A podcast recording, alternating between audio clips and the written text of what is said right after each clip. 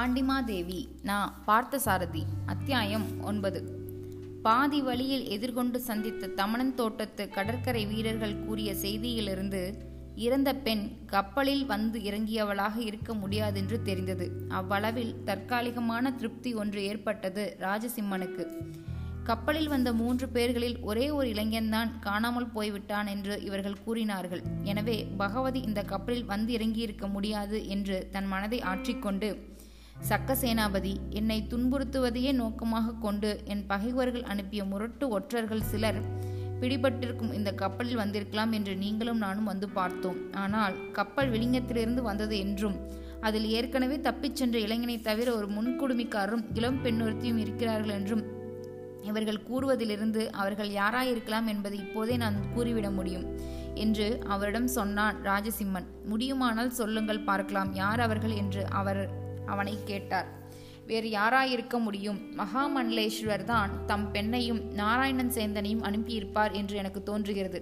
அவர் அவ்வாறு அனுப்புவதற்கு இப்போது என்ன அவசியம் வந்துவிட்டது? எனக்கு ஏதாவது அந்தரங்கமான செய்தியை அவர் சொல்லி அனுப்பியிருக்கலாம் அல்லவா?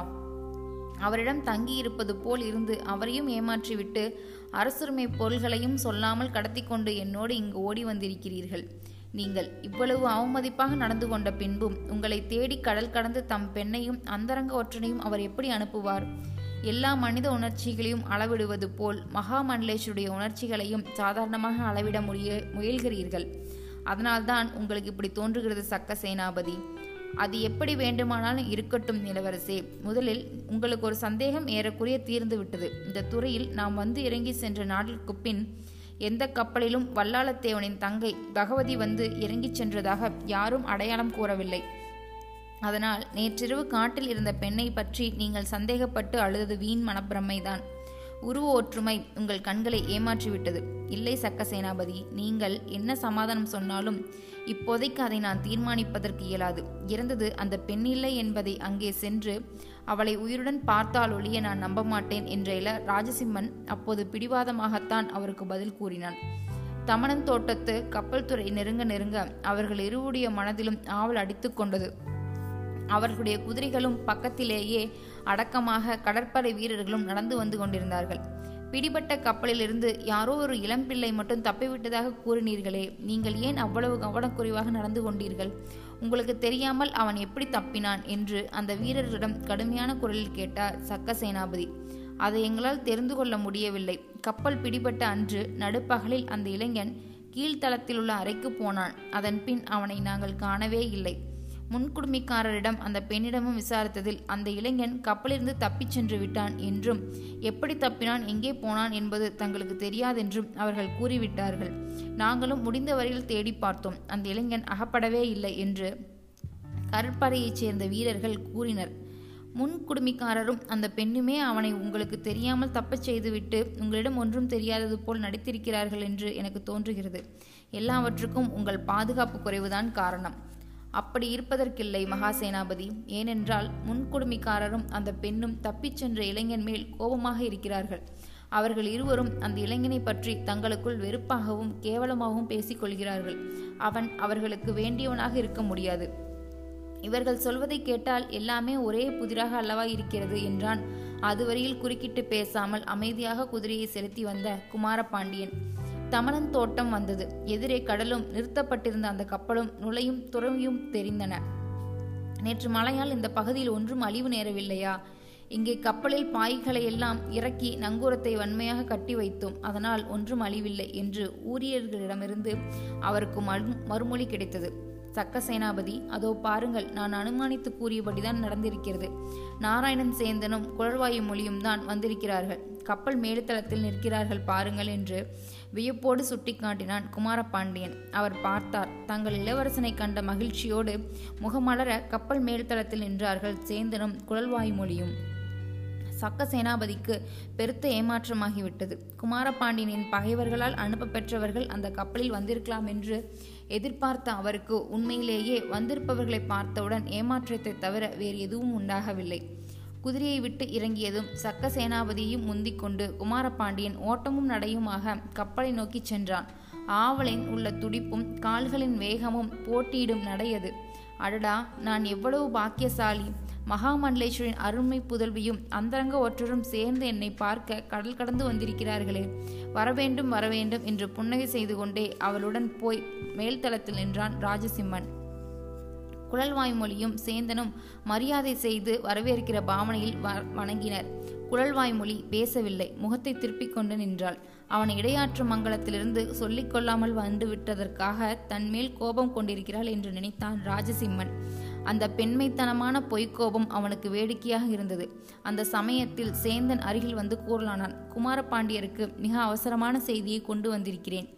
இங்கே இருக்கும் கடற்படை வீரர்கள் இரண்டு நாட்களுக்கு மேல் அநியாயமாக எங்களை தடுத்து நிறுத்தி தாமதமாக்கி விட்டார்கள்.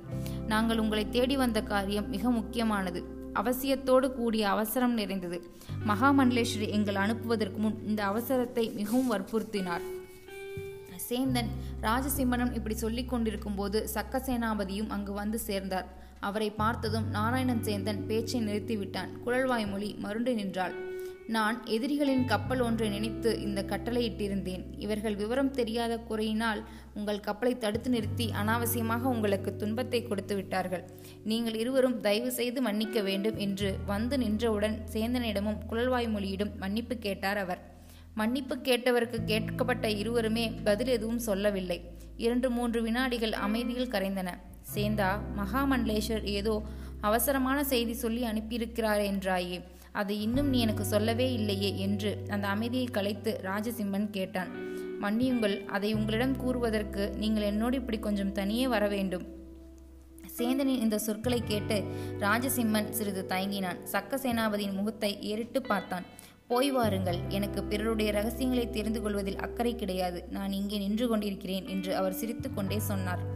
சேந்தன் குமாரபாண்டியன் பின்தொடர கீழ்த்தளத்துக்கு இறங்கி குழல்வாய்மொழியின் அறைக்குள் போனான்.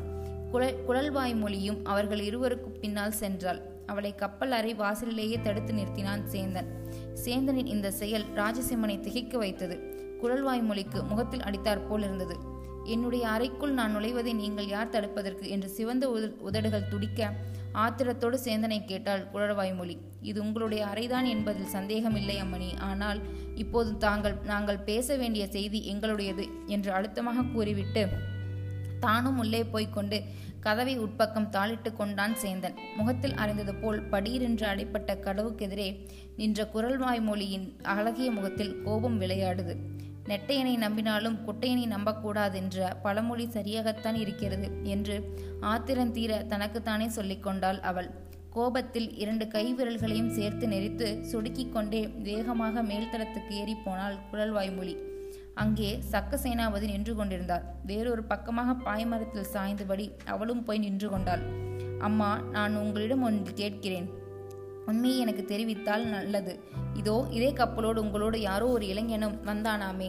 இப்போது அவன் எங்கே தப்பி ஓடினான்? அவனாக தப்பியிருந்தாலும் நீங்களாக தப்ப விட்டிருந்தாலும் நடந்ததை மறைக்காமல் என்னிடம் கூறிவிடுங்கள். அந்த வாலிபன் யார் என்பதையும் எனக்கு சொல்லிவிடுங்கள் என்று சக்க சேனாபதி குழல்வாய் மொழியிடம் கேட்டார்.